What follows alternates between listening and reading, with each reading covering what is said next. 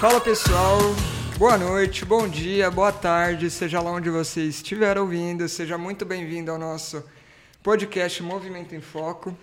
Hoje estamos aqui num encontro romântico, você vai ouvir um barulhinho diferente, ó. O que, que será que é isso, hein? Rafael Teles nos abandonou, Cassinha. Deixamos de ser um trisal.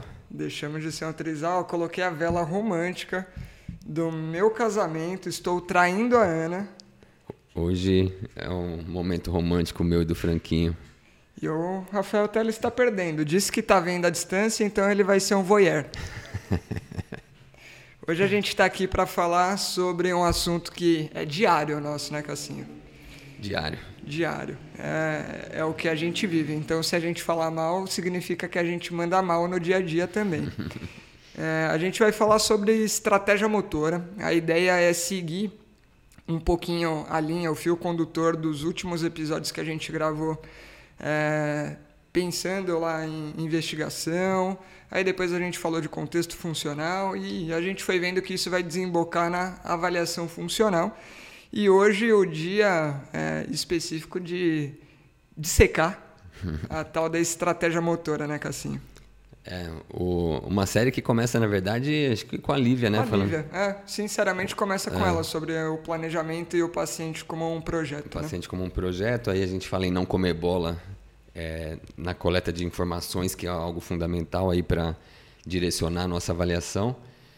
A gente fala de indivíduo, tarefa, ambiente e depois da gente coletar informação, informação, informação, a gente tem que tomar uma decisão, né? O que, que a gente vai avaliar.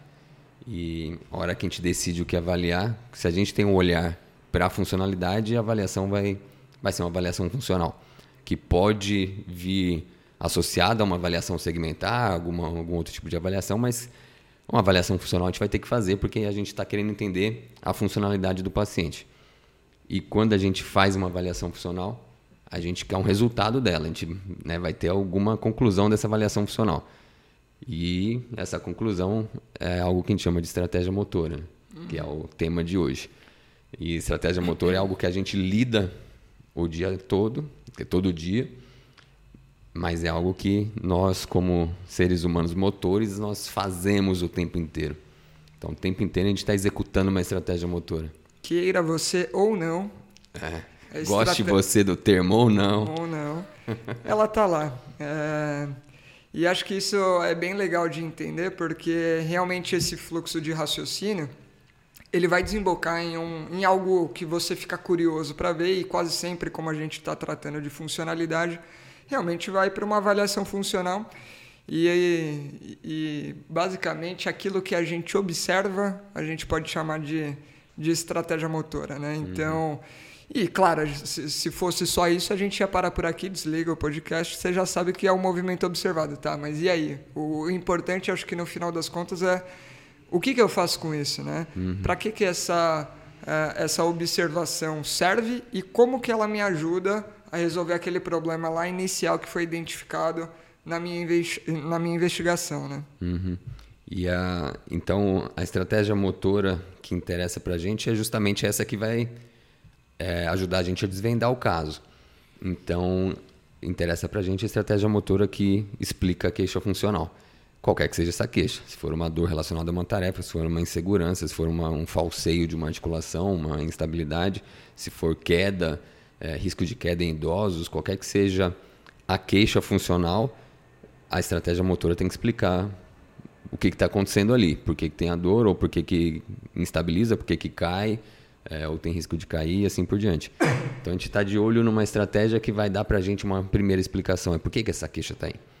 Então, né, pensando em próximos episódios, já que a gente está seguindo essa linha, a investigação não para aí. Quando a gente entender por que a queixa está lá, a gente ainda não tem elementos suficientes para tratar, porque a gente não sabe por que a estratégia é do jeito que é. Uhum. Você só sabe que ela é. Só sabe que ela é. Uhum. Então esse é o momento em que a gente faz, como o Franco disse, é um olhar para o que está acontecendo.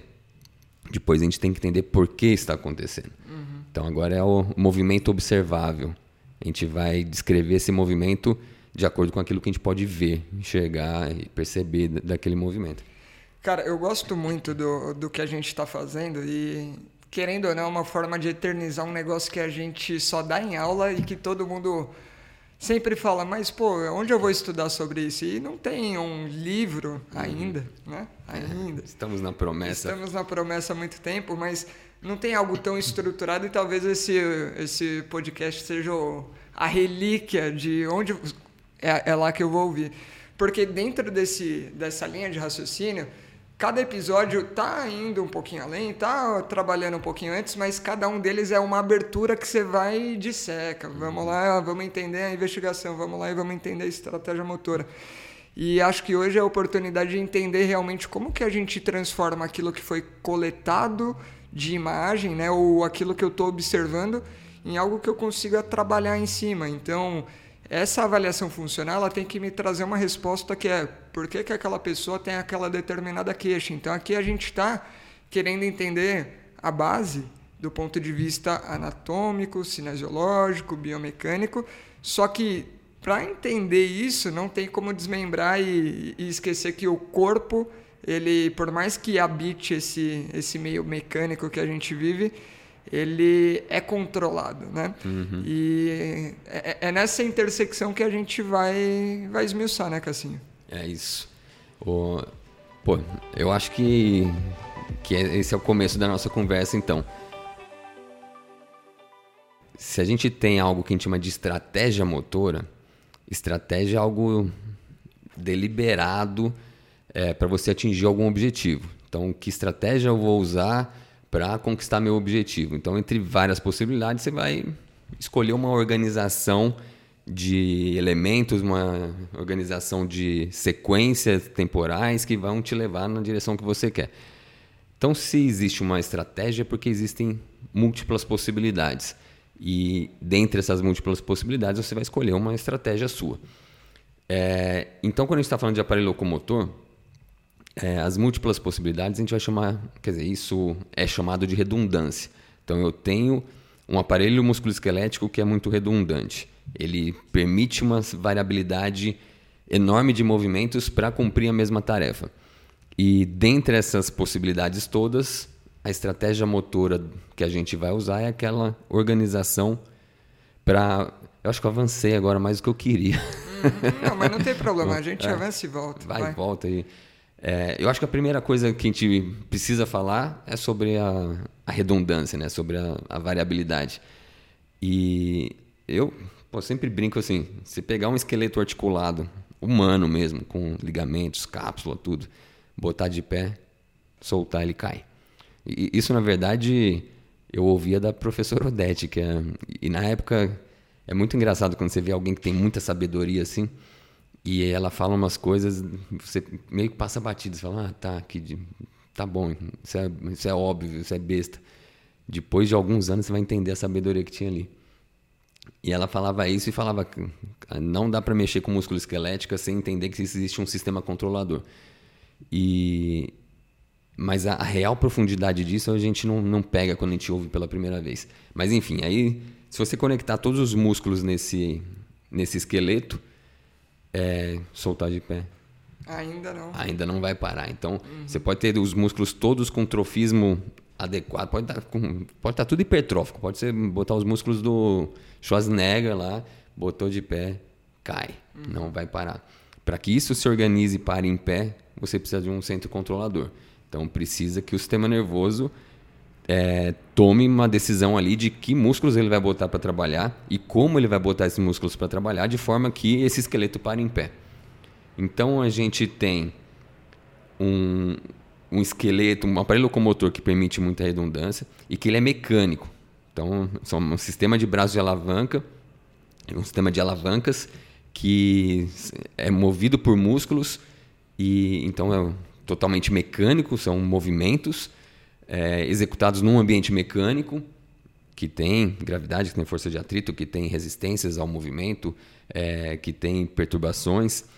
E então todo, tudo aquilo que compõe o movimento na prática em si é mecânico. Uhum. Só que você precisa de um de alguém controlando para que esse movimento saia de uma forma que seja funcional, né? que cumpra a tarefa. Uhum, legal. E aí a gente começa a entender talvez o primeiro termo importante para a gente começar a falar de estratégia motora, que é a interação neuromecânica, e aí juntando É, o mecânico é esse aparelho locomotor, né? É, músculo esquelético como um todo, né? Locomotor faz a gente pensar só em locomoção, músculo esquelético como um todo. É, e tem o, o, a outra parte da palavra que é o neuro, que aí está o sistema controlador, a gente está tentando entender um pouquinho mais do sistema nervoso, e tem o que vem antes né, do neuromecânico, que é a interação, ou seja, tem que ter algum grau de funcionamento que seja conjugado, que entregando a palavra que tenha sinergia, né? Depois a gente vai decompor isso também, mas tem que ser organizado e tem que conseguir é, tirar o melhor proveito daquilo que é mecânico, daquilo que é dinâmico controlado pelo sistema nervoso para dar o resultado funcional que a gente quer, que é interagir com o meio à nossa volta, cumprindo as tarefas, tendo sucesso naquilo que a gente se propõe a fazer. É, e acho que esse é o ponto de partida. Então, uma vez entendido esse panorama, a gente já começa a entender também que é daí que surgem as cagadas, porque geralmente um, um escopo de profissionais está olhando só um uhum. e outro escopo de profissionais está olhando só outro. E a gente, como vive mais a área musculoesquelética, a gente está acostumado quem está vendo só a alavanca, né? Sim. É, achei legal isso que você falou, porque interação vem antes do neuromecânico. Porque a, também no imaginário de quem estuda o movimento humano é um negócio que o sistema nervoso é o controlador, existe uma hierarquia entre que um manda, o outro obedece. Mas não, na verdade é uma interação. O, as informações e a, e a característica do, desse corpo mecânico vai influenciar as tomadas de decisão e a, é, e o controle do sistema. E o controle do sistema vai gerar um efeito sobre o aparelho locomotor. Então é algo que se.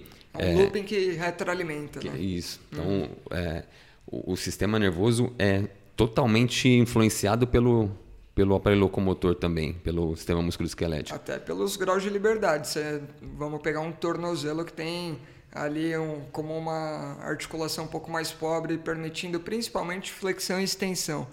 Então, ele tem uma limitação mecânica que não importa o que o sistema nervoso queira fazer. Aquela é a restrição que existe. Ele não vai fazer abdução e adução só porque o sistema quer. Não... Só porque ele quer. Ou se você quiser e conseguir, vai dar problema. Vai dar problema. É melhor que não consiga. É melhor que não consiga. né? E geralmente o sistema nervoso para antes, né? né? É. É... Mas é legal isso que você falou. Então, agora vamos pensar aí do tornozelo, que é mono que tem um, um, único eixo de movimento, e vão pensar no, no, no tornozelo e pé. Uhum. É, esse complexo tornozelo e pé consegue fazer movimento em três planos. Mas se você botar um aircast, uma, um imobilizador que limite a, a prono supino, é, o sistema imediatamente vai detectar isso e vai perceber agora esse complexo não faz mais prono supino, vou ter que trabalhar com flexão e extensão, eu vou ter que me virar para é, para usar isso para cumprir minhas tarefas. E agora acho que. E se você colocar um restritor ainda maior, o RoboFoot. Uhum. Aí você anulou o tornozelo. É, aí vai ter que se virar com. Com o que sobra. Com o que sobra. E aí já fica bem legal de entender a tal da redundância. Uhum. Em todas essas situações com mais ou menos restrição, ainda dá para fazer as coisas. Sim. Graças a Deus, né? Graças a Deus. e aí então acho que tem uma palavra que, que a gente citou por cima, mas que ela é fundamental: tarefa. Qualquer, é, qualquer estudo que você, que você for fazer de controle motor, a tarefa tem que estar no meio, senão ela não, faz muito sentido.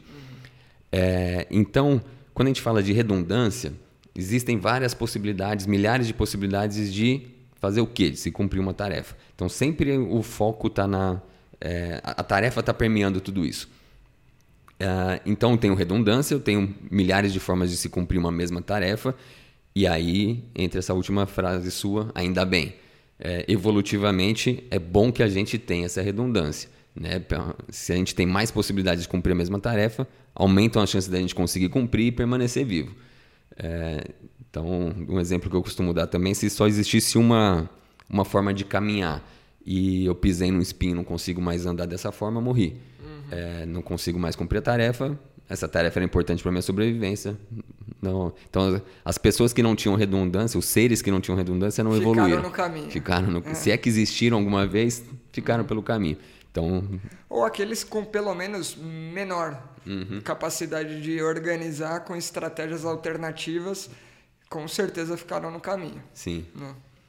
É, então, a gente tem, entre milhares de possibilidades de se cumprir uma tarefa, é, a gente tem um sistema que está olhando para isso, que está, como a gente disse, está sendo influenciado pela, pelo que vem da periferia, então ele está olhando uh, as condições da periferia e vai ter que tomar uma decisão.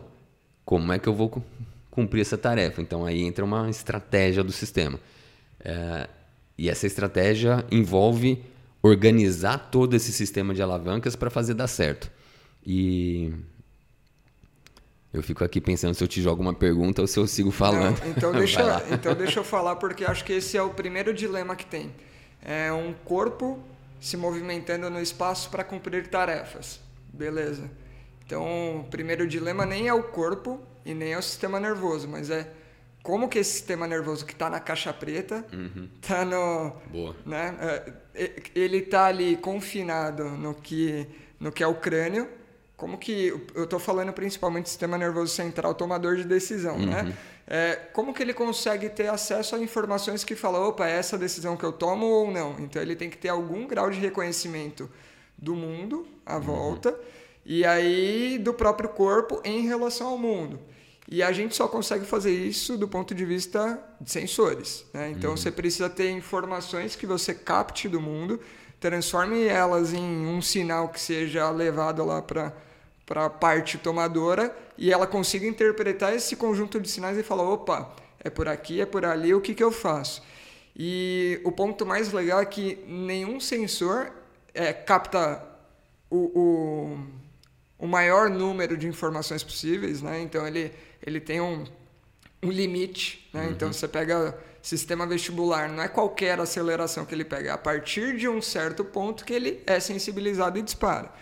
É, e isso para tudo. Visão. Pô, a gente consegue, consegue enxergar um certo espectro. range, espectro ali, enquanto o cachorro consegue enxergar um outro adicional que a gente não tem. Então, opa, você sabe que esse sensor também ele não traz toda a realidade do mundo. Uhum. Ele tem delay.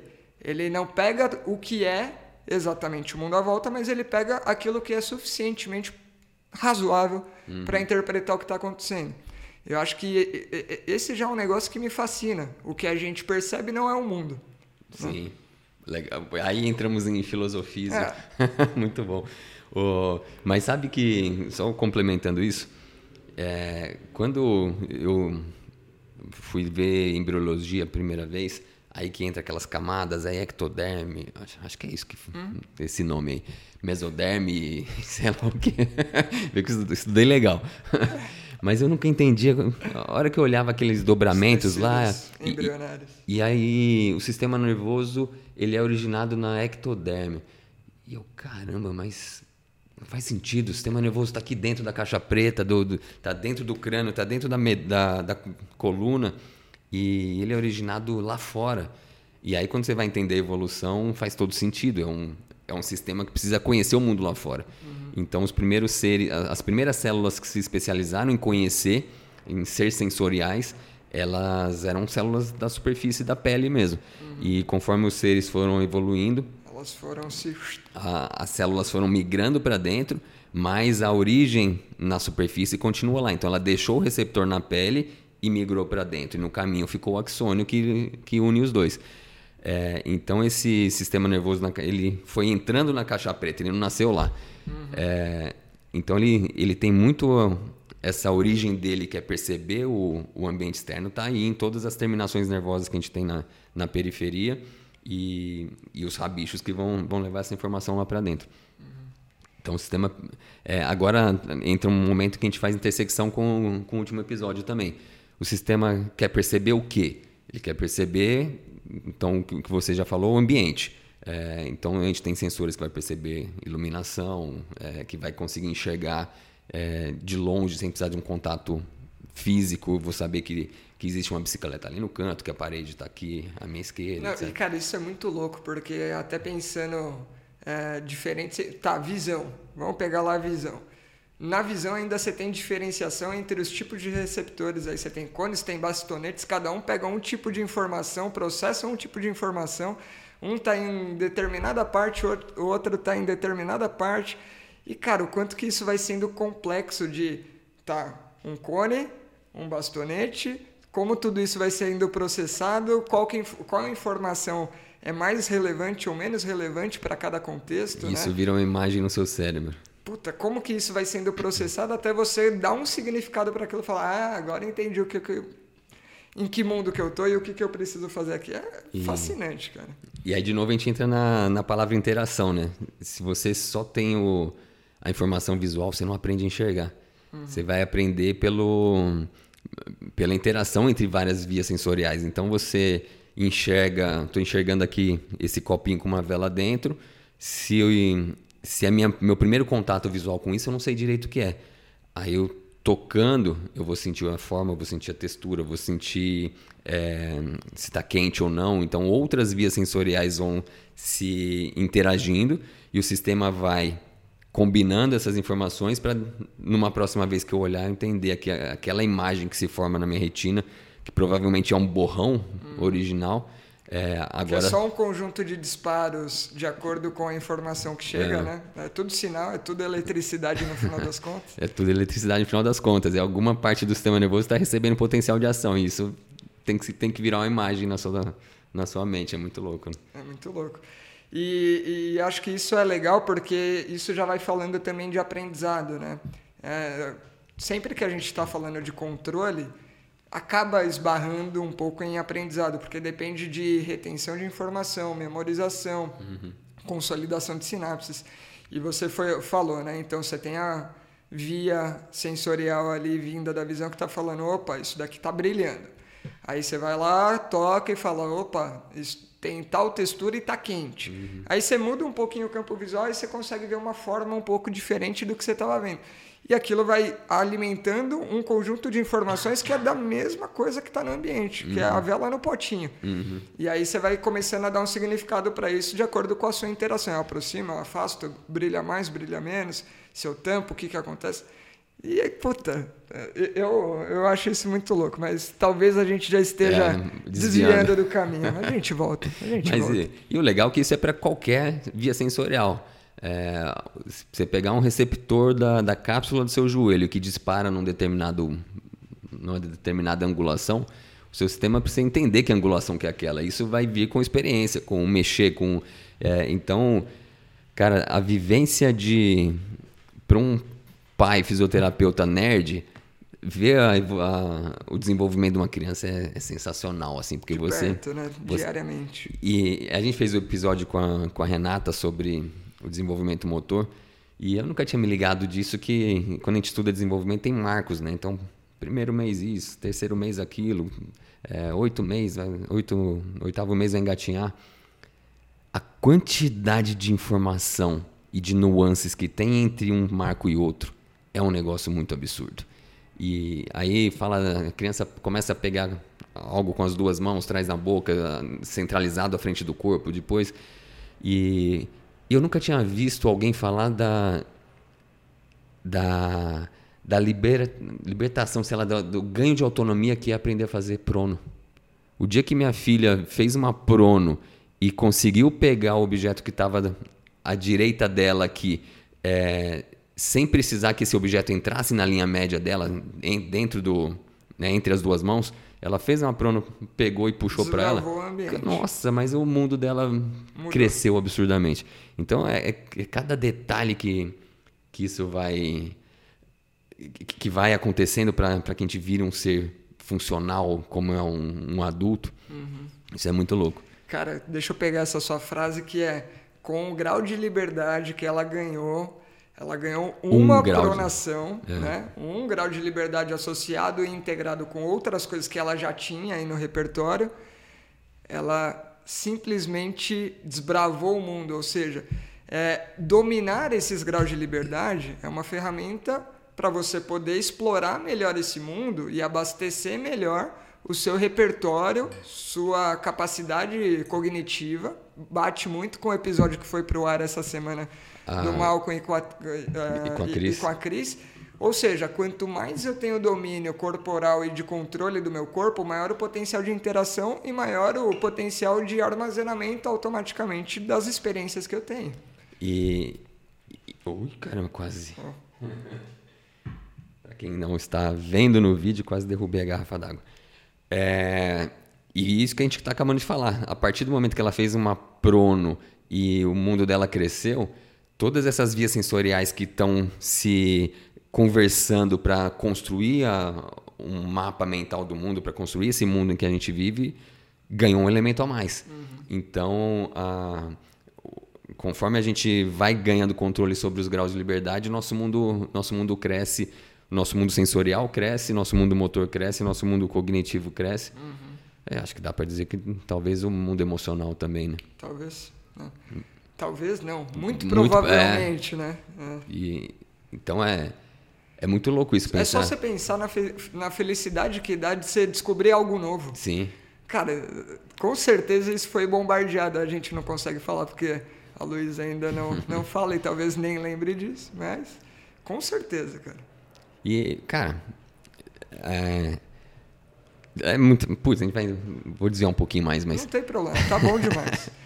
é, uma coisa idiota, assim, que a gente não vai ver em nenhum livro de desenvolvimento motor, mas a Luísa aprendendo a coçar o olho.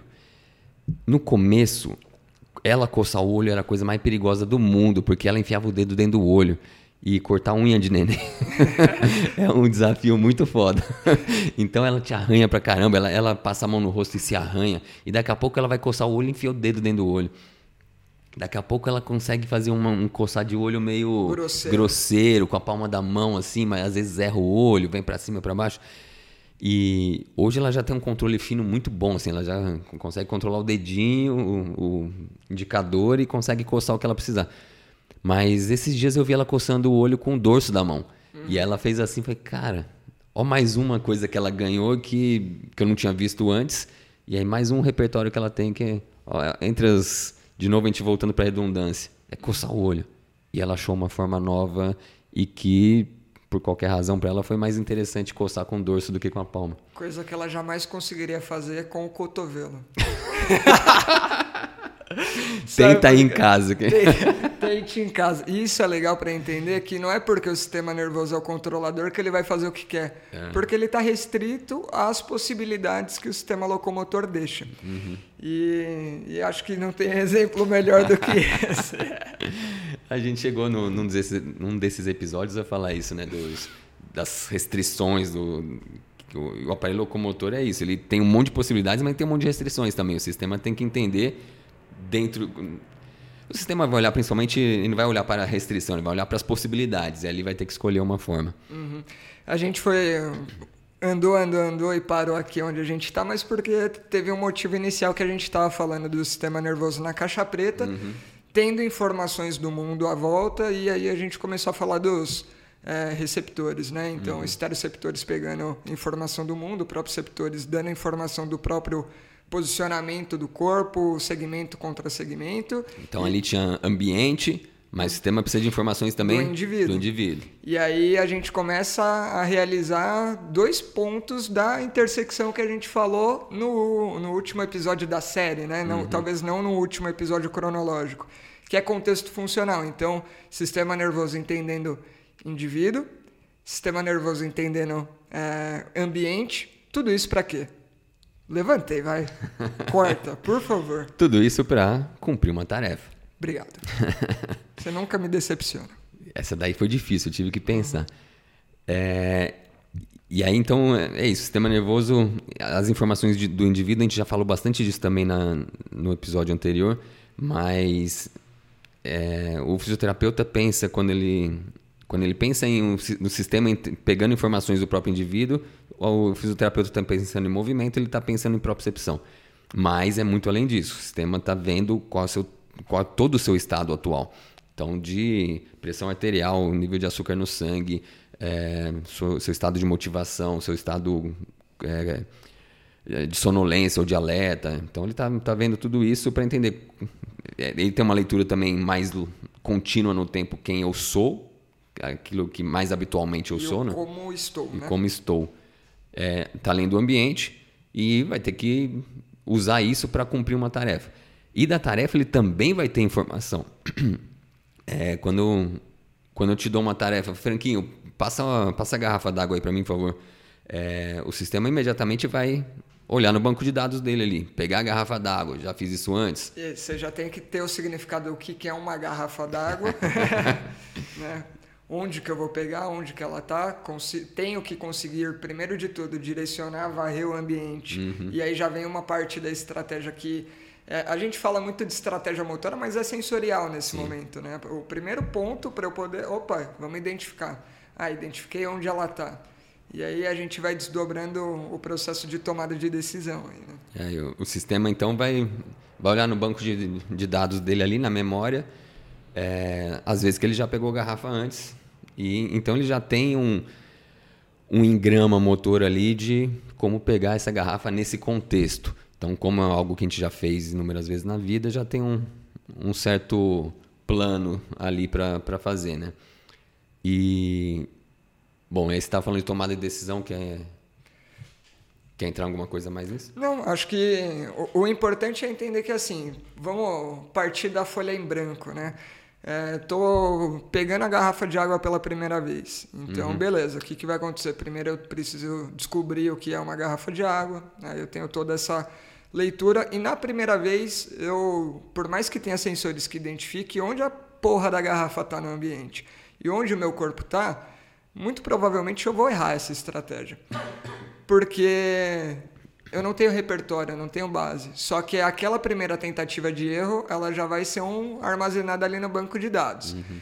E aí, segunda tentativa, eu vou de novo, só que eu parto de um banco de dados para eu falar, opa, isso daqui não deu certo. Uhum. Isso daqui não funciona. Então tem que ser algo um pouco diferente. Aí você vai ter um ajuste, né?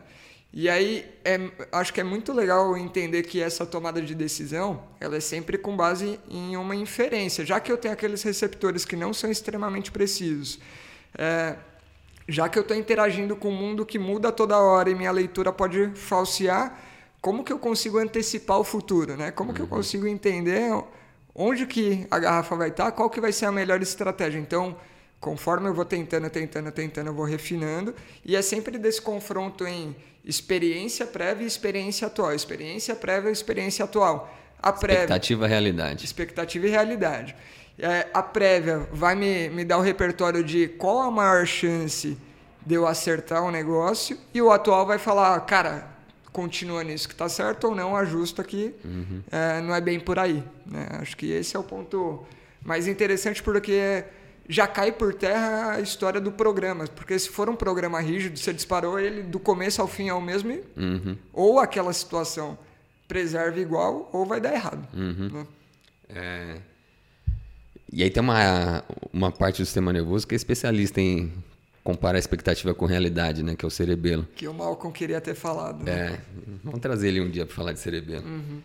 Uh, que a Cris, a Cris intimou o Malcolm a falar de cerebelo. E mas é isso. Então o sistema é, ele ele vai vivendo as experiências e, e vai armazenando o, o resultado, né? Então tal estratégia, se eu fiz desse jeito funcionou, desse jeito não funcionou, funcionou quanto, nesse contexto funcionou, no outro contexto não funcionou, e ali você vai criando uma, um repertório de um banco de dados ali do que, que pode funcionar, o que, que não pode, o que, que não funciona para pegar a garrafa d'água. E, e aí acho que esse é um ponto muito importante, assim, porque quando. É, vou retomar um pouquinho sua fala lá atrás. É, quem trabalha com músculo esquelética, com esporte, com treinamento, é, gosta de biomecânica, gosta de alavanca, gosta de fisiologia do exercício e não lembra que existe a neuro. Quem costuma trabalhar com neuro, é, sabe o, qualquer detalhe do, da anatomia do sistema nervoso, se tiver uma lesão no núcleo tal, o que, que vai ser a, a, o sintoma. É, mas essa pessoa normalmente não entende o outro lado, que é o sistema de alavancas tal. É, então, para quem é, esses dois profissionais não, não, não, não é a mesma pessoa. Assim. Então, a, a, gente que fala de, de funcionalidade, a gente é quem está mais próximo de entender essa interação neuromecânica. E o, quem trabalha com músculo esquelética, ah, pegar uma garrafa d'água, ele está vendo as, os movimentos articulares que a gente faz para pegar uma garrafa d'água entende que aquilo é algo corriqueiro e habitual e fácil de. Tipo, Porque é, para a grande maioria é mesmo, é, né? Pegar a garrafa d'água. Mas olha a quantidade de, de controle que tem que ter no pegar a garrafa d'água. É, a gente sabe onde está a garrafa d'água, é ter, já ter é, conhecimento e aprendizado de sensorial do, do de, sobre o ambiente, é já ter feito milhares de vezes errado grande parte delas para você conseguir afinar esse movimento e, e fazer o, o movimento que você quer. E, e a hora que o sistema tem, então, uma missão, pegue a garrafa d'água, ele tem um aparelho locomotor que dá um monte de possibilidades e ele vai olhar para isso e falar, precisou... Quais são os recursos que realmente valem a pena serem mobilizados para pegar a garrafa d'água? Né? Caramba, gostei dessa frase. Uhum. Mobilizar. A gente tem recursos escassos, tem que tentar é, cumprir nossa tarefa usando os recursos que a gente tem. É, por mais que eles sejam escassos, né, eles também são abundantes, porque a gente tem uhum. muito recurso, tem uhum. muita, eu vou chamar aqui de opcionalidade, né? E então, dentre esses milhares de recursos que são escassos, mas são abundantes ao mesmo tempo, você tem muito, né? Uhum. E, e, vários diferentes que são redundantes, você tem várias opções. Então, como que o sistema nervoso soluciona esse problema, né? O que, que vale a pena ser é, mobilizado, utilizado para cumprir essa tarefa? Será que vale o recurso A, B e C? Ou será que eu vou usar o A, o D e o E?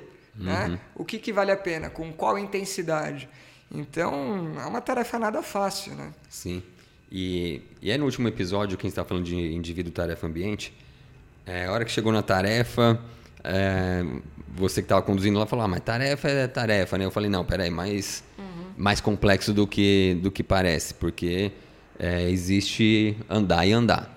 É, então, a hora que o sistema se depara com, com uma tarefa, pega o copo d'água, vai ser diferente se é pega rápido ali o copo d'água porque tá pegando fogo não sei aonde a gente precisa pagar ou que exemplo bosta ou a Ana te pedindo oh, amor pega um copo d'água você tá você entrou debaixo da coberta e a Ana fala ah, pega um copo d'água lá para mim já vou sair como caralho se fude bater no pé então, o, o pegar o, a garrafa d'água, pegar um copo d'água, pô, depende. Que pegar é esse? Que contexto é esse?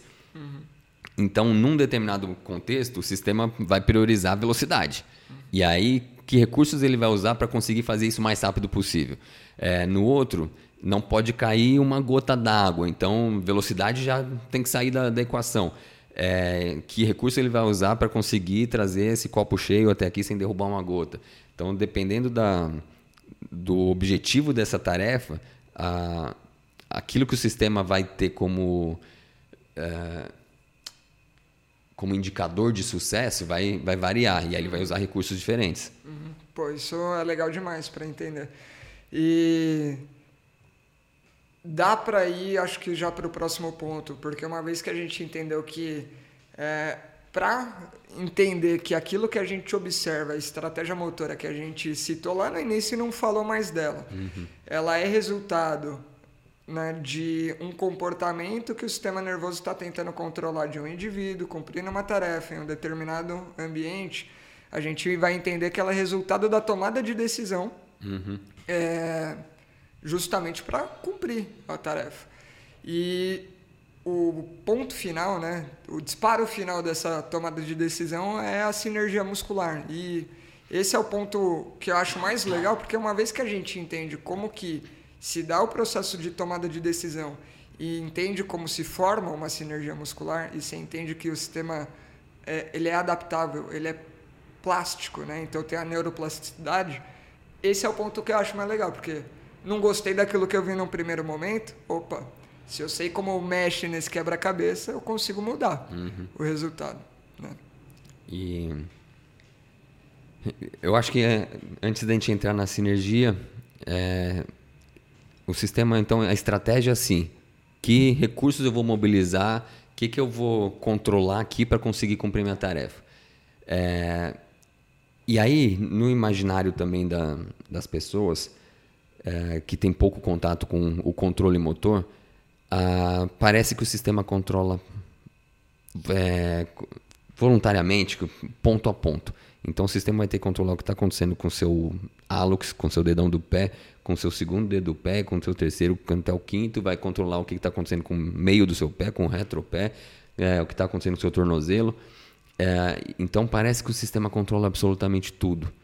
E quando você entende os princípios de funcionamento do sistema nervoso, você sabe que não é isso que está acontecendo. O sistema não está controlando ponto a ponto.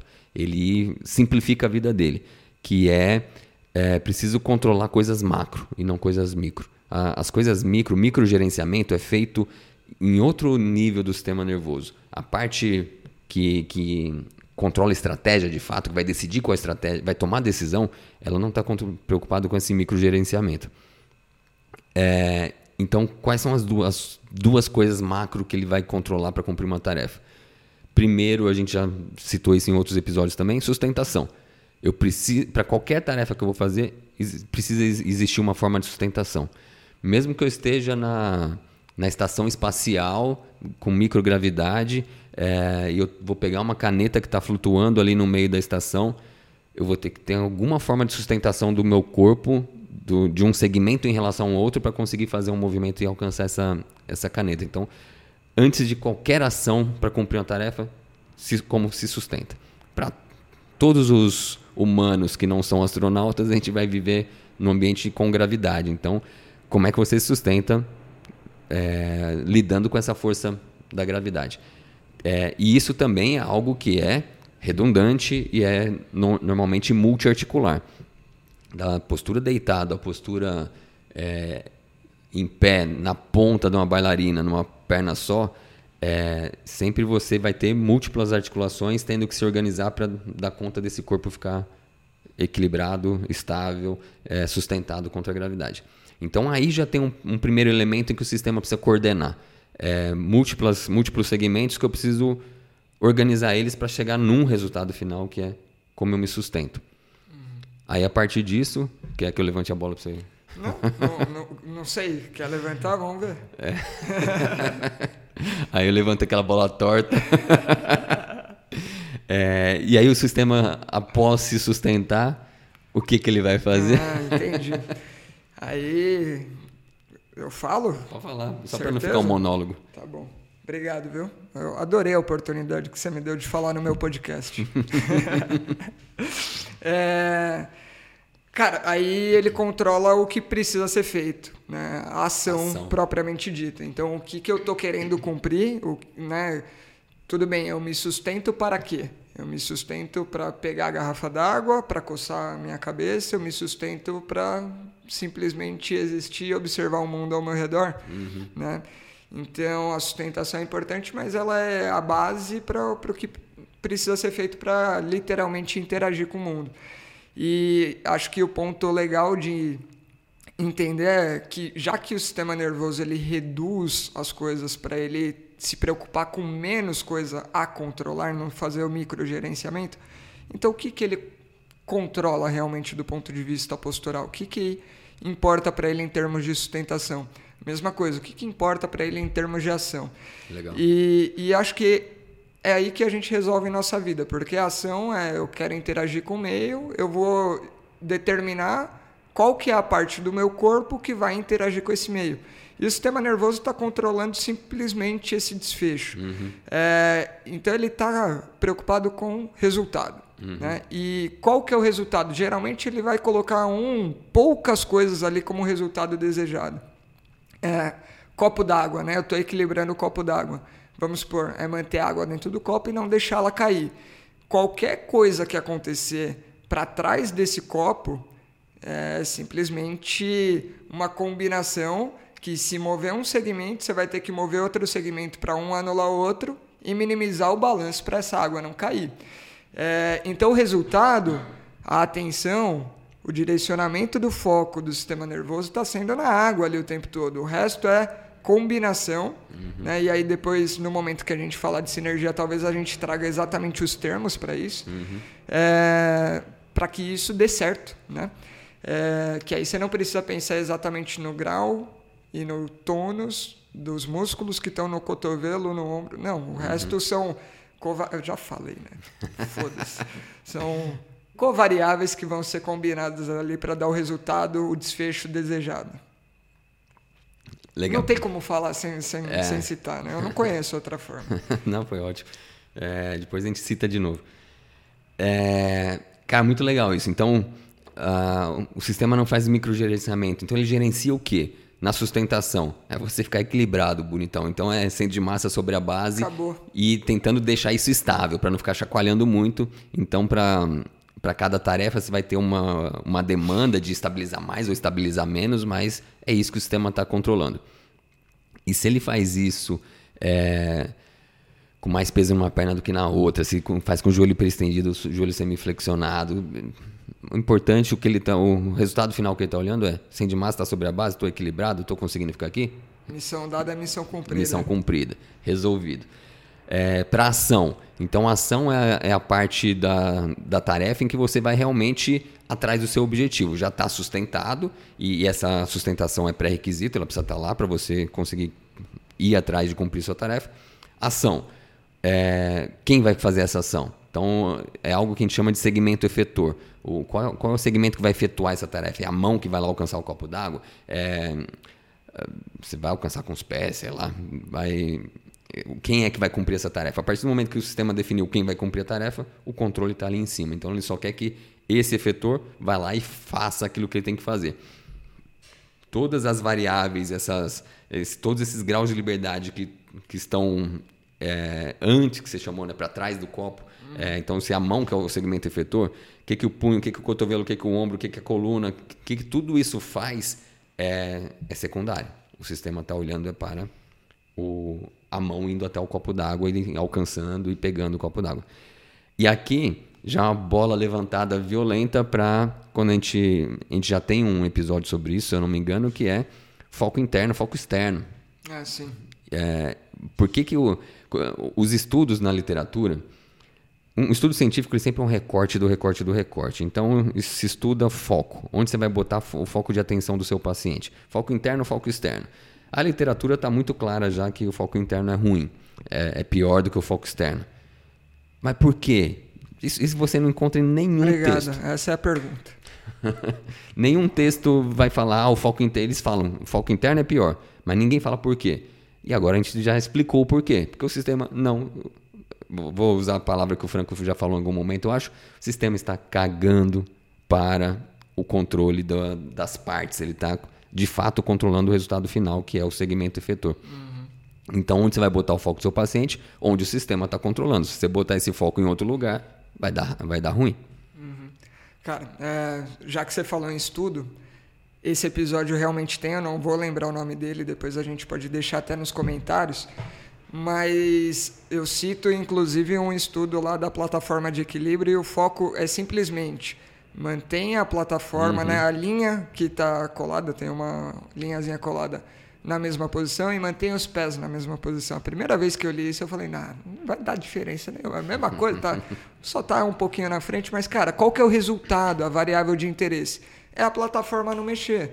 Então, o que vai trazer com mais segurança esse resultado, já que existe aquela imperfeição que a gente falou na detecção né, dos sensores, aquilo que está diretamente atrelado ao desfecho. Uhum. Então, se eu focar na plataforma, está mais diretamente relacionado do que meu pé, que é uma interface que ainda vai manipular a plataforma. Então, se eu focar no meu pé, ele ainda tem que intervir na, na né? Então, tem um distanciamento. E quanto mais eu distanciar, se eu falar, mantenha o, o tronco firme, eu posso manter o tronco firme e a plataforma mexer Fazer igual o que ela quiser. Né?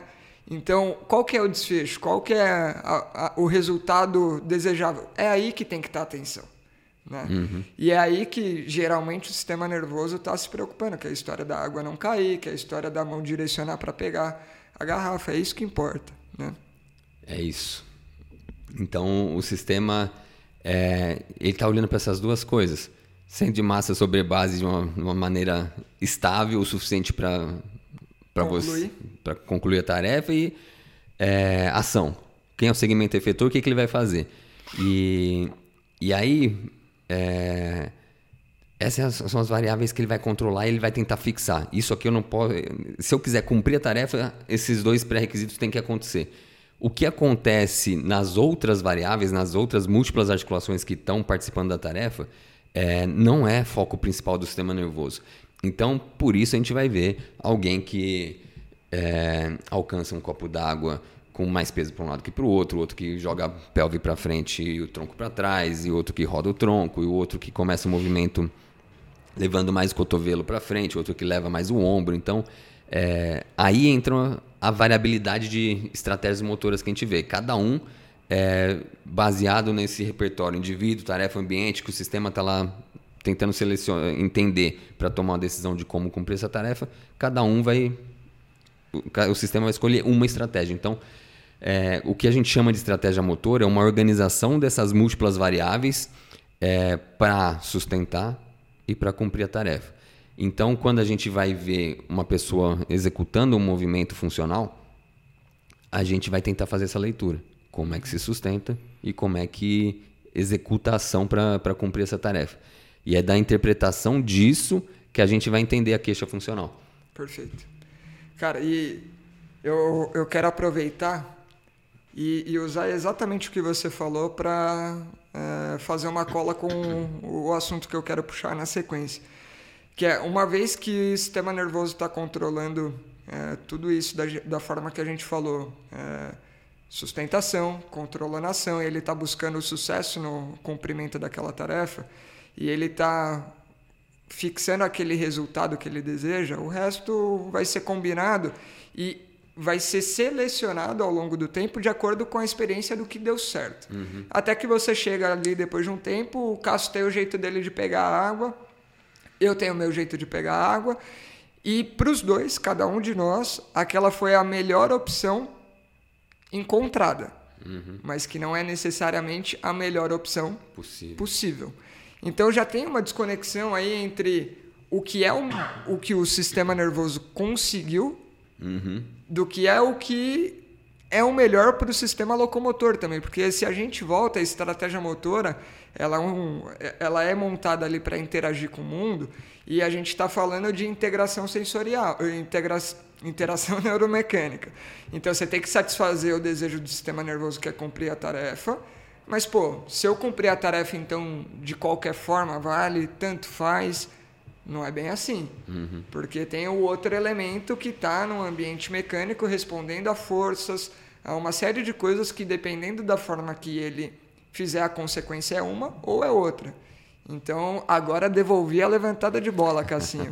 Como que a gente resolve isso? Se é, existe uma forma ideal de se cumprir que pode ser superior às outras, e esse superior é levando que tipo de julgamento também, acho uhum. que isso é importante. Ou se não, tanto faz. Cumpriu, cumpriu. É... Cara, isso, isso é muito legal, porque a gente falou redundância, ainda bem que existe. Então, existem várias formas de se cumprir a mesma tarefa. E quando eu digo várias, são milhares é, e dezenas de milhares, talvez centenas, depende do, do grau de precisão que você queira avaliar o negócio, vai para milhões. É, existem essas milhares de possibilidades. Todas são igualmente boas. Do ponto de vista evolutivo, é isso. Cumpriu tarefa? Valeu, tá. Ainda bem que, que existe essa variabilidade, você conseguiu cumprir sua tarefa. Todas são igualmente boas. É, não, não é Ué, possível. Bom para quem? É. é, é óbvio que, dentre todas essas possibilidades, não é possível que todas sejam igualmente boas. É, e aí, um, um, paralelo que a gente costuma fazer é: preciso sair daqui, da casa do Franco, e ir até a Faculdade de Medicina da USP. Quantos caminhos possíveis existem para eu fazer isso? Infinitos. Dá até para eu fazer a circunnavegação do globo e chegar pelo outro lado. Uhum. É, e todos eles, todos esses são bons. Aí o, o Waze, quando você coloca lá o Waze, quero sair daqui e chegar na faculdade, é, ele vai te dar algumas opções. E levando em conta alguns critérios. Esse é o mais rápido. Uhum. Esse é o mais curto, mas não é o mais rápido. Uhum. É, e, e aí. Eu que, eu que vou de bike, esse é o que tem menos subida. Uhum. Né? Então, É, acho que é o muito... Waze não dá isso, né? O Waze dá. Quando Dá. você põe a rota de bike, ele dá o que tem menos elevação. Eu nem sabia que o Waze dava rota de bike, pô. Sim, ele dá rota a pé, ele dá rota de... Fudido é, demais. Sim, de bike, ele dá rota de carro e ele dá rota de aplicativo, inclusive, e de transporte público. O Waze? O Waze não, o Google. Google Maps. Ah, desculpa. É que Ah. você falou uma coisa, eu pensei. Tá. É, Cara, mas essa da bike eu não sabia que ele dava altimetria. Pô, fudido. sim. É porque, pô, pra mim é muito Conta, relevante. porra. Né? É mais relevante entender isso do que a duração do Sim. trajeto. É um trajeto de, sei lá, a distância, a né? distância, desculpa. É. Um, de um quilômetro, mas que a altimetria é de um quilômetro e um, tra um trajeto de três quilômetros, mas que é tudo plano. É. Né? Então, Tô subindo uma parede. então, assim, habitualmente o melhor caminho para sair daqui e chegar na faculdade é o caminho X lá, vai pegando a, a Heitor Penteado. Aí, agora à noite, tá tendo blitz na Heitor Penteado, puta trânsito. O Waze vai falar, amigão, isso aqui não tá tão bom. Mentiroso. Você quer fugir da Blitz porque você bebe. É. Ó, você bebeu, muda o caminho. É, você escolhe outro. Então, o, o sistema tem várias possibilidades, mas não, não, eles não têm todos a mesma consequência. Um vai te permitir mais rápido, vai te permitir gastar menos gasolina, outro vai te permitir não passar em pedágio, sei lá, é, não passar dentro de uma quebrada. É, então, cada um vai ter sua, sua consequência. É, dentre todas essas possibilidades, tem padrões de movimento que são claramente melhores que outros. Ah, se você pegar uma final olímpica dos 100 metros rasos, todos os corredores têm um jeitão de correr que é o jeito melhor possível para correr na maior velocidade possível. Se você tentar correr de outra forma, eh, você não vai chegar perto desses caras. Porque existe um padrão de movimento. Se ali o ideal, o, a meta é correr o mais rápido possível, você tem um padrãozão de movimento que vai te fazer Já estreita ali a- as opções. opções. Né? É, tenta correr um 100 metros rasos pisando só nos calcanhares. Não, esquece, você não vai nem cumprir os 100 metros. É, então, as, a- vai estreitando as possibilidades. Para cumprir dessa forma, eu tenho que, é, que fazer de uma, de uma maneira que me, me gere esse resultado de desempenho. Então, os, entre as várias possibilidades, cada uma vai ter sua consequência. E essas consequências, grosso modo, a gente pode pensar em desempenho e segurança. Algumas possibilidades de estratégia motora são é, geram melhor desempenho e geram mais segurança. Segurança do ponto de vista macro, então menos risco de queda, menos risco Imediato, né? é, é, n- não vai ter risco de bater a cabeça em algum lugar, sei lá. É, e segurança mais micro também, para uma segurança contra um estresse é, repetitivo que vai acontecer se você repetir muito essa tarefa. Então existe essa tarefa, diga. Não, acho que o importante é que para o sistema nervoso esse segundo passa batido. Porque você não tem a consequência imediata. Imediato. É, Você não tem o, o sistema de reforço ali que fala, opa, isso é bom.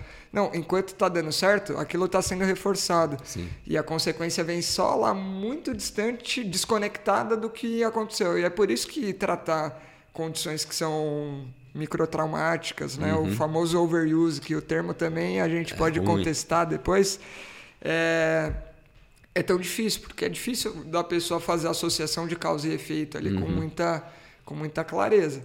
O que, por exemplo, você tá vendo o carro vindo na sua frente pronto para te atropelar, cara, é- imediato. Então, a segurança no curto prazo ela é muito fácil de você entender o quanto que ela é importante. No longo prazo, aí, hum, né, hábitos e vícios é outra vertente, só que aí pensando não em estratégia motora, mas por que, que é tão fácil o cara ter um vício em relação a cigarro, a bebida? Porque a consequência não vem no imediato. Todo mundo sabe que fumar faz mal. Por que, que fuma? Porque hum, consequência Tardia. é aquela coisa, é, o cigarro te mata lentamente. E aí, não tô com pressa. É, mas então é isso. Existe uma, uma estratégia que te traz melhores consequências, melhor desempenho, melhor é, segurança. E a, a mesma estratégia melhor te traz essas duas consequências. Não, não existe uma estratégia que te traz segurança. Ou, um, ou outra. É, né? E outra te traz desempenho. Não, é a mesma que vai te trazer melhor desempenho, melhor segurança. E que estratégia é essa? Se a gente pensa, é, já discutiu aqui que a estratégia leva em conta sustentação. Então, opa, é, uma parte da estratégia motor é me sustentar. Me sustentar bem vai me trazer melhores consequências. O que é me sustentar bem? Então, número um, que o sistema, isso o sistema está olhando é não cair, é, então é conseguir cumprir a tarefa, mas só isso não é sustentar bem. Sustentar bem envolve eu estar estável, não estar tá balançando, não estar tá oscilando é, e não estar rígido, é estar firme. E em que alinhamento eu faço isso? Uhum. Se eu estiver me sustentando num alinhamento, é, vamos dizer, com com uma inclinação da minha coluna para a direita, eu estou em pé com a coluna inclinada para a direita. Eu tenho uma dinâmica de forças na minha coluna que está tendo mais compressão do lado direito da coluna e tração em alguma estrutura do lado esquerdo. Então, é, se eu estou me sustentando num alinhamento vertical bonitinho, essas duas forças não existem lá. É, então eu mudei a geometria do meu corpo, mudei o alinhamento do meu corpo, mudei a descarga, a distribuição de forças nessa estrutura.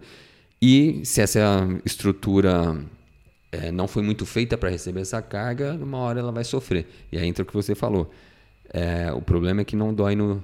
Se doesse a primeira vez que a pessoa fez, ela não repetia. Uhum. É, só que vai doer algum dia, alguns anos lá para frente. E aí a pessoa vai falar, pô, mas eu sempre fiz assim e nunca doeu. É, é, essa é a dinâmica desse. É assim que a banda toca. É assim nesse... que a banda toca. nesse contexto. E aí, pô, legal demais. Então, existem estratégias motoras que são superiores, apesar de existir a redundância de diferentes estratégias motoras poderem cumprir a tarefa. É, e aí, o que traz melhor resultado, né, que a gente vai ver, respeita algumas regras, que é cumprir, então tem que ser eficaz, uhum. é, ser seguro, e aí segurança no curto prazo, que é essa fácil do sistema nervoso detectar, e também no longo prazo, pensando agora em condições para o sistema locomotor é, perseverar e continuar fazendo isso ao longo de uma uhum. vida longa, esperamos assim. Sim. E se conseguir fazer isso também trazendo algum nível de conforto e poupar energia, maravilha, que é eficaz, seguro e eficiente. Uhum. Porque quem faz isso uma vez, duas vezes, dez vezes e consegue ainda poupar, talvez consiga fazer mais do que o outro que está competindo com ele. Uhum. E nem estou falando de competição esportiva, estou falando Sim. savana africana, eu uhum. e você correndo contra o leãozão, cara. você ficou para trás, eu tô, tô em vantagem. Né? É isso, aquela história. Você não precisa correr mais que o tigre, precisa correr mais que eu. É isso. E se eu estou correndo de um jeito que não me traz as melhores consequências, talvez você sobreviva ou não. Hum. É, então, uh, o, o, que indica para a gente se a estratégia é boa ou não? Na forma de sustentar, se está alinhado e está estável, na forma de agir. A gente também vai olhar para alinhamento e estabilidade desse segmento que está cumprindo a tarefa, mas a gente vai olhar para algo que é mais difícil de ver, que, que é o sequenciamento. E que sequenciamento é o bom?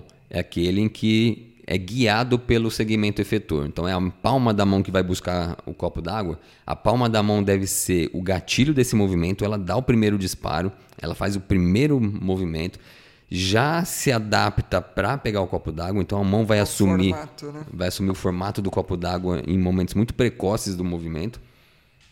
E, e a partir daí a mão vai fazer uma trajetória linear até o alvo. É, se isso acontecer, essa estratégia foi bem feita e foi bem feita porque ela gastou. É, ela teve um custo-benefício bom, a mão chegou no alvo é, da, gastando poucos recursos.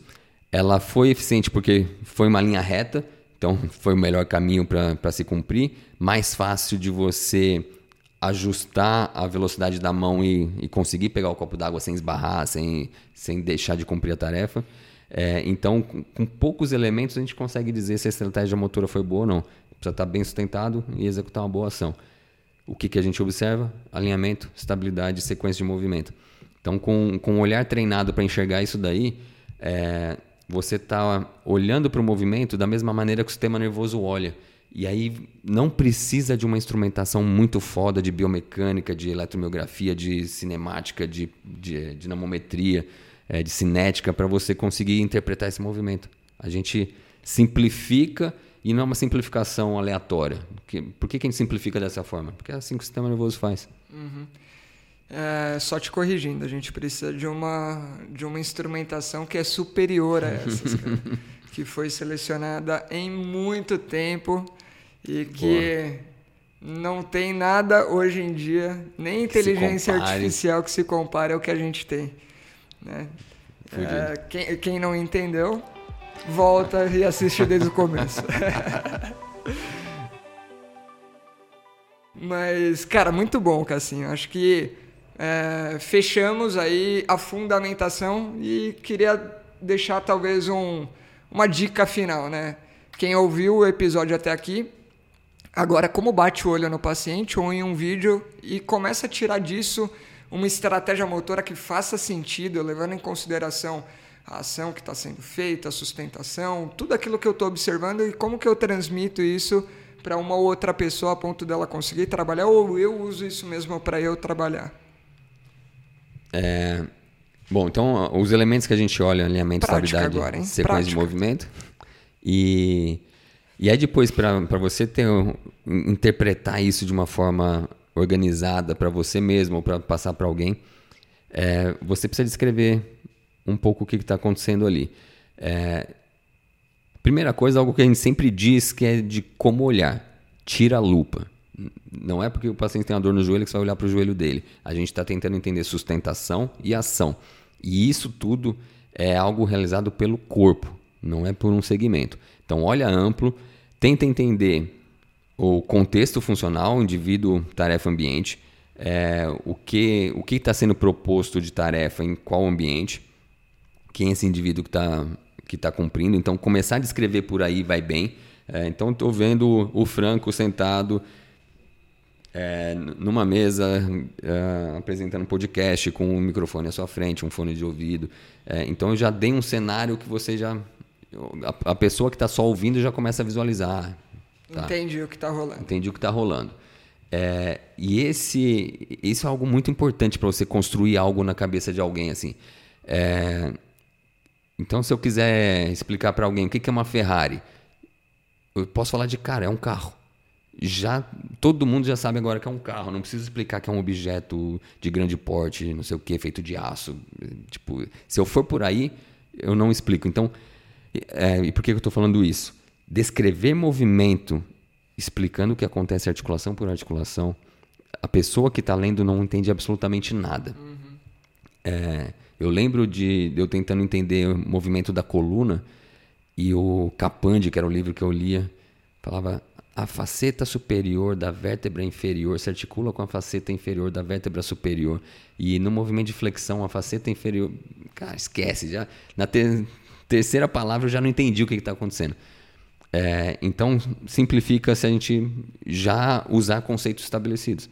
É, então, Ferrari é um carro, pronto. Já, todo mundo já visualizou um carro na cabeça, pode não ter visualizado ainda a Ferrari, mas visualizou um carro. É, então, dei esse primeiro cenário. Aí, a primeira coisa que a gente vai para aspectos macro. É, aquilo que acontece sem eu procurar muito ainda, é, muito detalhe. Então, são as coisas que se repetem o tempo inteiro. Então, são ciclos de marcha, por exemplo. É, a pessoa está o tempo inteiro com o tronco inclinado para a direita, ou tem uma marcha de aspecto claudicante com mais apoio à direita. Então, você vai dar aqueles elementos que que são aspectos gerais, que você bate o olho e já, e já enxerga. E depois você vai entrar mais na, nos aspectos, descrever um pouquinho melhor como que se sustenta e como executação. Então, é, depois de ter dado esses aspectos gerais que a pessoa já construiu na cabeça dele uma imagem bem próxima da realidade, você só vai refinando para ele, ó, essa sustentação que eu falei que era assimétrica, porque ele está claudicando, na perna direita, a hora que ele apoia o pé no chão, o, o pé prono, o joelho valgiza, a pelve inclina é, para o lado o, o tronco inclina para o outro. Então você já agora. Consegue entender os de detalhes, entre é, aspas. Né? Aquilo né? que você já enxergava macro, mas que ainda era uma imagem embaçada, agora você deu nitidez para aquilo que está acontecendo. E é importante só é, se a gente está entendendo bem o controle desse movimento, é, não é uma somatória, não, não é um quebra-cabeça com somatória de peças. É, o pé faz isso, o joelho faz aquilo. Não, isso é um sistema integrado em que a sustentação é uma, uma única coisa. A sustentação está sendo feita com essa estratégia, que é pé para dentro, joelho para dentro, quadril inclinado e hum. né, pelve inclinada e tronco para fora. É uma coisa só. Boa. E o que eu acho mais legal dessa forma, né, é que em nenhum momento a gente definiu o que é movimento ideal, falando, por exemplo, a postura tem que ser X, Y. Não, a gente definiu com princípios. Uhum. Então ele tem que respeitar tal princípio, tal princípio, tal princípio. E a mesma coisa aqui no momento que a gente está descrevendo como que deve ser uma boa descrição de uma estratégia motora. Você não falou o que tem que ter ou não. Você falou, ela tem que respeitar esse movimento de observar o macro. Geralmente nesse momento a gente vai descrever o cenário e nesse cenário é quase sempre a gente começando pelo ambiente. Então aí você deu o exemplo daqui, né, do que eu estou fazendo, mas é muito interessante que dependendo de cada característica do que eu estou vendo da tarefa, também eu vou chamar mais atenção uhum. e colocar o foco em talvez, putz, é, é pegar o copo de água, é pegar a garrafa de água, onde que estão esses objetos no ambiente? Aí você vai começar a dar referência talvez da altura e tudo mais. Uhum. E lá no, no outro ponto também, quando a gente está falando de alinhamento, estabilidade e sequência de movimento, a mesma coisa, dependendo da tarefa, dependendo do que tem valor e até mesmo da queixa do paciente, você vai jogar seu foco de atenção para certos elementos e vai tirar o foco de atenção de outros elementos que são só é, variáveis que não importam naquele uhum. momento, né? Que você só iria poluir mais a, o cenário do que. Então, eu, eu acho muito legal esse movimento de o foco vai depender do que veio antes, que é, é a, a, tal da queixa funcional, que é o cenário, o contexto funcional, que é justamente a tarefa que está sendo realizada. Então você pode ver em um mesmo é, cenário estratégias sendo direcionadas de forma diferente. Né? Uhum. É... Então existe uma uma linha de pensamento hoje na fisioterapia que fala muito não existe postura ideal, não existe movimento ideal. E, e assim, eu entendo de onde vem isso. Porque vem desse conceito de postura estática. É, a nossa escola vem de uma, de uma postura estática. Então, como que se analisava a postura há pouco tempo atrás? É, põe o cara na frente do painel quadriculado e fica olhando minúcias, detalhes. detalhes. O ombro direito está um pouquinho mais alto que o esquerdo, a linha glútea está mais baixa, não sei onde. É como se existisse um comportamento postura está ou um elemento postura estática. A sua postura é assim e isso não existe. É, a sua postura ela vai ser um, é um filme, não é uma foto, né? Ela vai variando ao longo do tempo de acordo com a funcionalidade. E, e essa linha de postura ideal é, que, de postura estática, ela trouxe, num, num certo momento, aquela coisa de, principalmente para quem lidava com lombalgia, é, escola de coluna, e vinha aquelas cartilhas de postura correta para trabalhar. E, e, era aquela coisa sempre muito cartesiana, assim, sua postura, seu tronco precisa estar tá alinhado na vertical, sua, seu quadril precisa estar tá 90 graus de flexão, seu joelho 90 graus. Então você olha aquilo lá, parece um robô, não parece um ser humano. E a galera começou a olhar isso e começou a bater. Só que bateram pro lado errado também. Não existe movimento ideal. É, quando você fala que não existe movimento ideal, é, parece que qualquer um serve. E aí também é um erro pro lado contrário. Então, você saiu de um erro é, num extremo e foi pro erro no extremo contrário. Então, o, o movimento ideal, a postura ideal, a funcionalidade ideal, ou melhor, vou chamar de estratégia ideal, é aquela que tem alinhamento, estabilidade sequência de movimento dentro daquele contexto funcional. É, então, para eu pegar um objeto no chão uh, de uma forma livre, existe um movimento que é o ideal, que, é o que vai trazer melhor segurança e melhor desempenho. Mas se eu for pegar um objeto no chão com a minha filha no colo, mudou, é outro contexto funcional. Então, com minha filha no colo, eu não posso deitar o tronco. Eu vou ter que descer com o tronco mais alinhado. Então, é um outro agachamento. É, mas isso não significa que qualquer um, é, qualquer um tá bom. Se eu tiver em pé e fizer um alcance para baixo usando flexão da minha coluna, eu não usei a melhor articulação para isso, eu não usei o melhor grupo muscular para isso. No quadril você tem um glúteo que é vigoroso, você tem isquiotibiais são vigorosos, se você dobrar o joelho você tem um quadríceps vigoroso, você tem a panturrilha vigorosa. tudo isso para fazer levar sua mão até o chão. É, e uma articulação do quadril que é triaxial, que pensa no formato do na anatomia do fêmur, do acetábulo, cara. Isso é a estrutura para aguentar carga, para aguentar é, movimentos amplos. E você deixa de usar isso para usar suas facetas, para jogar carga no disco, não, a física diz essa não é a melhor opção. Você, você podia usar um caminhão baú para levar uma geladeira para fazer a mudança de uma geladeira, você escolheu botar essa geladeira no em Uno. cima de um Fiat Uno. é, tá, o Fiat Uno cumpriu a tarefa, levou, mas sofreu com isso. E se ele, se você passar, abrir uma empresa de mudança e tiver Fiat Uno para cumprir essa tarefa, esse, haja manutenção. Haja manutenção. Haja troca de, de frota, né? É, então não é a melhor opção. Porém, se você está com. Se você é um. Vai, tá, um paciente com paralisia cerebral que usa um tutor longo. É, tutor longo, acho que é coisa mais até de lesão medular, mas tutor longo vocês podem imaginar aquela, aqueles ferros que o. O Run Force, Force Gump é, usava no começo do filme. Se você tem aqueles ferros todos na perna e não consegue dobrar as pernas, qual é a melhor estratégia para pegar o um negócio no chão?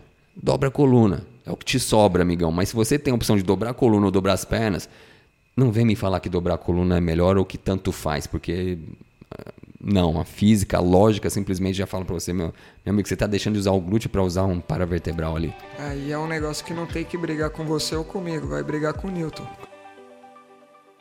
Bom demais, Cassinho. E aí a gente chega no, na deixa final que é se não está próximo do ideal, não é o ideal, dá para melhorar? Isso. Não, não vamos responder isso hoje, calma, segura a ansiedade, segura. segura a ansiedade. Fica aí a deixa para um próximo episódio, que é, Show. uma vez que eu entendi que a estratégia motor, aquilo que eu observo, ela é resultado de uma tomada de decisão que vem no disparo de uma sinergia muscular. Eu entendo como essa sinergia é montada, voltada ali para a sustentação do indivíduo, né? voltada para a ação propriamente dita e que isso vai ser selecionado ao longo do tempo de acordo com a experiência, com o repertório dele e é o melhor que foi conseguido até o momento e não necessariamente o melhor possível uhum. disponível, opa, então existe uma outra opção. A gente, como melhoradores de movimento, que somos fisioterapeutas, treinadores, qualquer profissional do movimento, dá para mudar. Então, depois a gente volta em um episódio para falar sobre Show. isso. Deixa eu só dar uma complementadinha. Foi o melhor conseguido pelo sistema naquele momento e depende também para que o sistema está olhando. Que de repente está olhando assim, cara, tô cansadão, eu só quero poupar energia. Então, a estratégia que eu uso naquele momento é a que me poupa mais energia. E não necessariamente isso é bom, porque para eu poupar energia eu vou ter que tirar carga de Você músculo. Tem um outro custo. É, vou tirar carga de músculo, vou jogar carga para alguém que não vai gastar energia, tipo uma articulação, uma cápsula, um ligamento. É, então, numa outra situação, uh, eu tô num ambiente aversivo, tô tímido e, e aí a, o que o sistema está olhando é eu quero aparecer o mínimo possível. E então eu vou cumprir a tarefa fazendo pouco barulho, fazendo movimentos mais lentos, mais, mais suaves, com o corpo mais, mais encolhido. Então eu escolhi aquilo é o melhor que o sistema conseguiu para mim, não porque ele está buscando o ideal, mas porque ele está buscando ali. É, então só, só queria dar uma é, falar um pouco sobre essa sua frase. A, estratégia que a gente está usando é a melhor que o sistema conseguiu Uh, e não é a melhor possível, mas não que o sistema esteja sempre buscando o melhor possível. Uhum. Ele está buscando, Sim. dentro daquele contexto, o que, que, o que, que resolve para ele. Sim, e acho que isso resolve quando a gente está entendendo que a gente está olhando com a ótica dos dois: sistema nervoso e locomotor, uhum. a interação neuromecânica, e não é só o lado de um. Sim. Né? Voltando ao que a gente falou. E aí, na nossa ótica aqui, já que você puxou isso é, a gente tem ia ter... acabar. Ah, ia acabar, mas não vai, você fudeu tudo. É, é, o viés que a gente está olhando é consequencialista, ponto. E se ele é conse consequencialista, a gente tem que entender quais são os valores que a gente está julgando ser mais ou menos importantes naquele momento para a gente falar, opa, isso é superior a determinado, então e, é o mesmo que o sistema nervoso está usando. Em determinado momento, a pessoa cansada, e talvez ele está colocando em, é, em, em referência superior, né? É melhor eu descansar minha musculatura do que deixar um pouquinho a carga aí na cápsula, vou deixar o joelho em hiperextensão, tá tudo certo, porque isso daqui, daqui a pouco, quando o músculo estiver é, descansado, não vou precisar usar esse recurso. Então, é a gestão dos recursos aí novamente. Só que para a gente, a gente tem que falar, pô, o que está sendo utilizado? Será que essa é a melhor situação? E por que, que ele está chegando nesse ponto? É porque está cansado? Mas por que cansou? Aí já entra no outro. Cassinho, uhum. não vem não vem colocar mais coisa não, cara. Pode acabar. Pode acabar? bom, pessoal, bom demais. Papo super legal. Idas e vindas é, com, com várias é, saidinhas do caminho que depois voltou para a trilha fazendo mais sentido. Acho que esse é o ponto legal de uma conversa aberta, assim, porque ela é viva, é fluida e toma rumos que ficam realmente mais interessantes. E fica aqui o convite para quem gosta dos nossos conteúdos, quer acompanhar a gente mais de perto, quer participar aqui, venha fazer parte do nosso Clube do Movimento, seja nosso apoiador, seja nosso patrão. Então entre no site do apoia.se, apoia-se, é, .com barra Movimento em Foco e aí você vai ter a oportunidade de ajudar e fomentar tudo isso que a gente está fazendo a crescer e você também tem a oportunidade de ser nosso embaixador e andar no estilo com as nossas camisetas Movimento em Foco em parceria com a Reserva. Então a marca de roupa Reserva, altíssima qualidade, é a mesma que você vai ter usando a mãozinha aí do Postura em Porta do Cássio ou a minha bananeira aqui é, bananeira. Bananeira, né? Bananeira. né? É, a mocinha da parada de mão, que é um, um, pouquinho do que a gente enxerga de movimento. O que está acontecendo e como que a gente enxerga. Acabou. Show.